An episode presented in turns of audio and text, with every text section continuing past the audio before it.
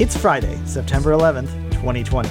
My name is Mitchell Tulin, and this is the Daily Download. Support for AV Nation is brought to you by Atlas IED, innovative audio solutions for every business environment.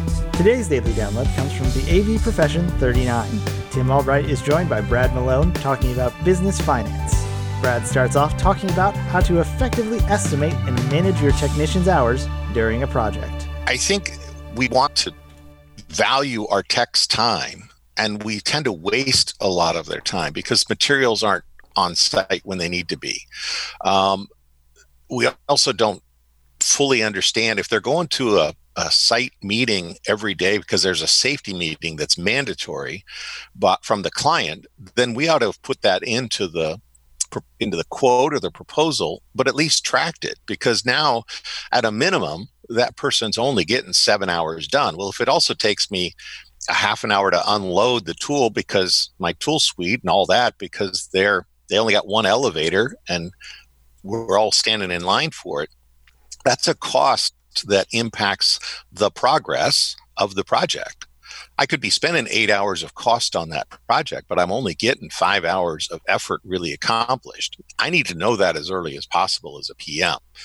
Now, I would say every six months, we need to go in and actually spend some time motion studies and say, what does it take to hang a display so that we can validate um, each piece in our product? But for the most part, you know, I've got 10 labor categories and maybe five for techs. You know, pre wire, I've got travel, pre wire, I might have safety in all those meetings, and then I've got install. Uh, if I have to, you know, take the cardboard out to recycle it, like I'm in California, that needed to be budgeted in. Do I need to track that?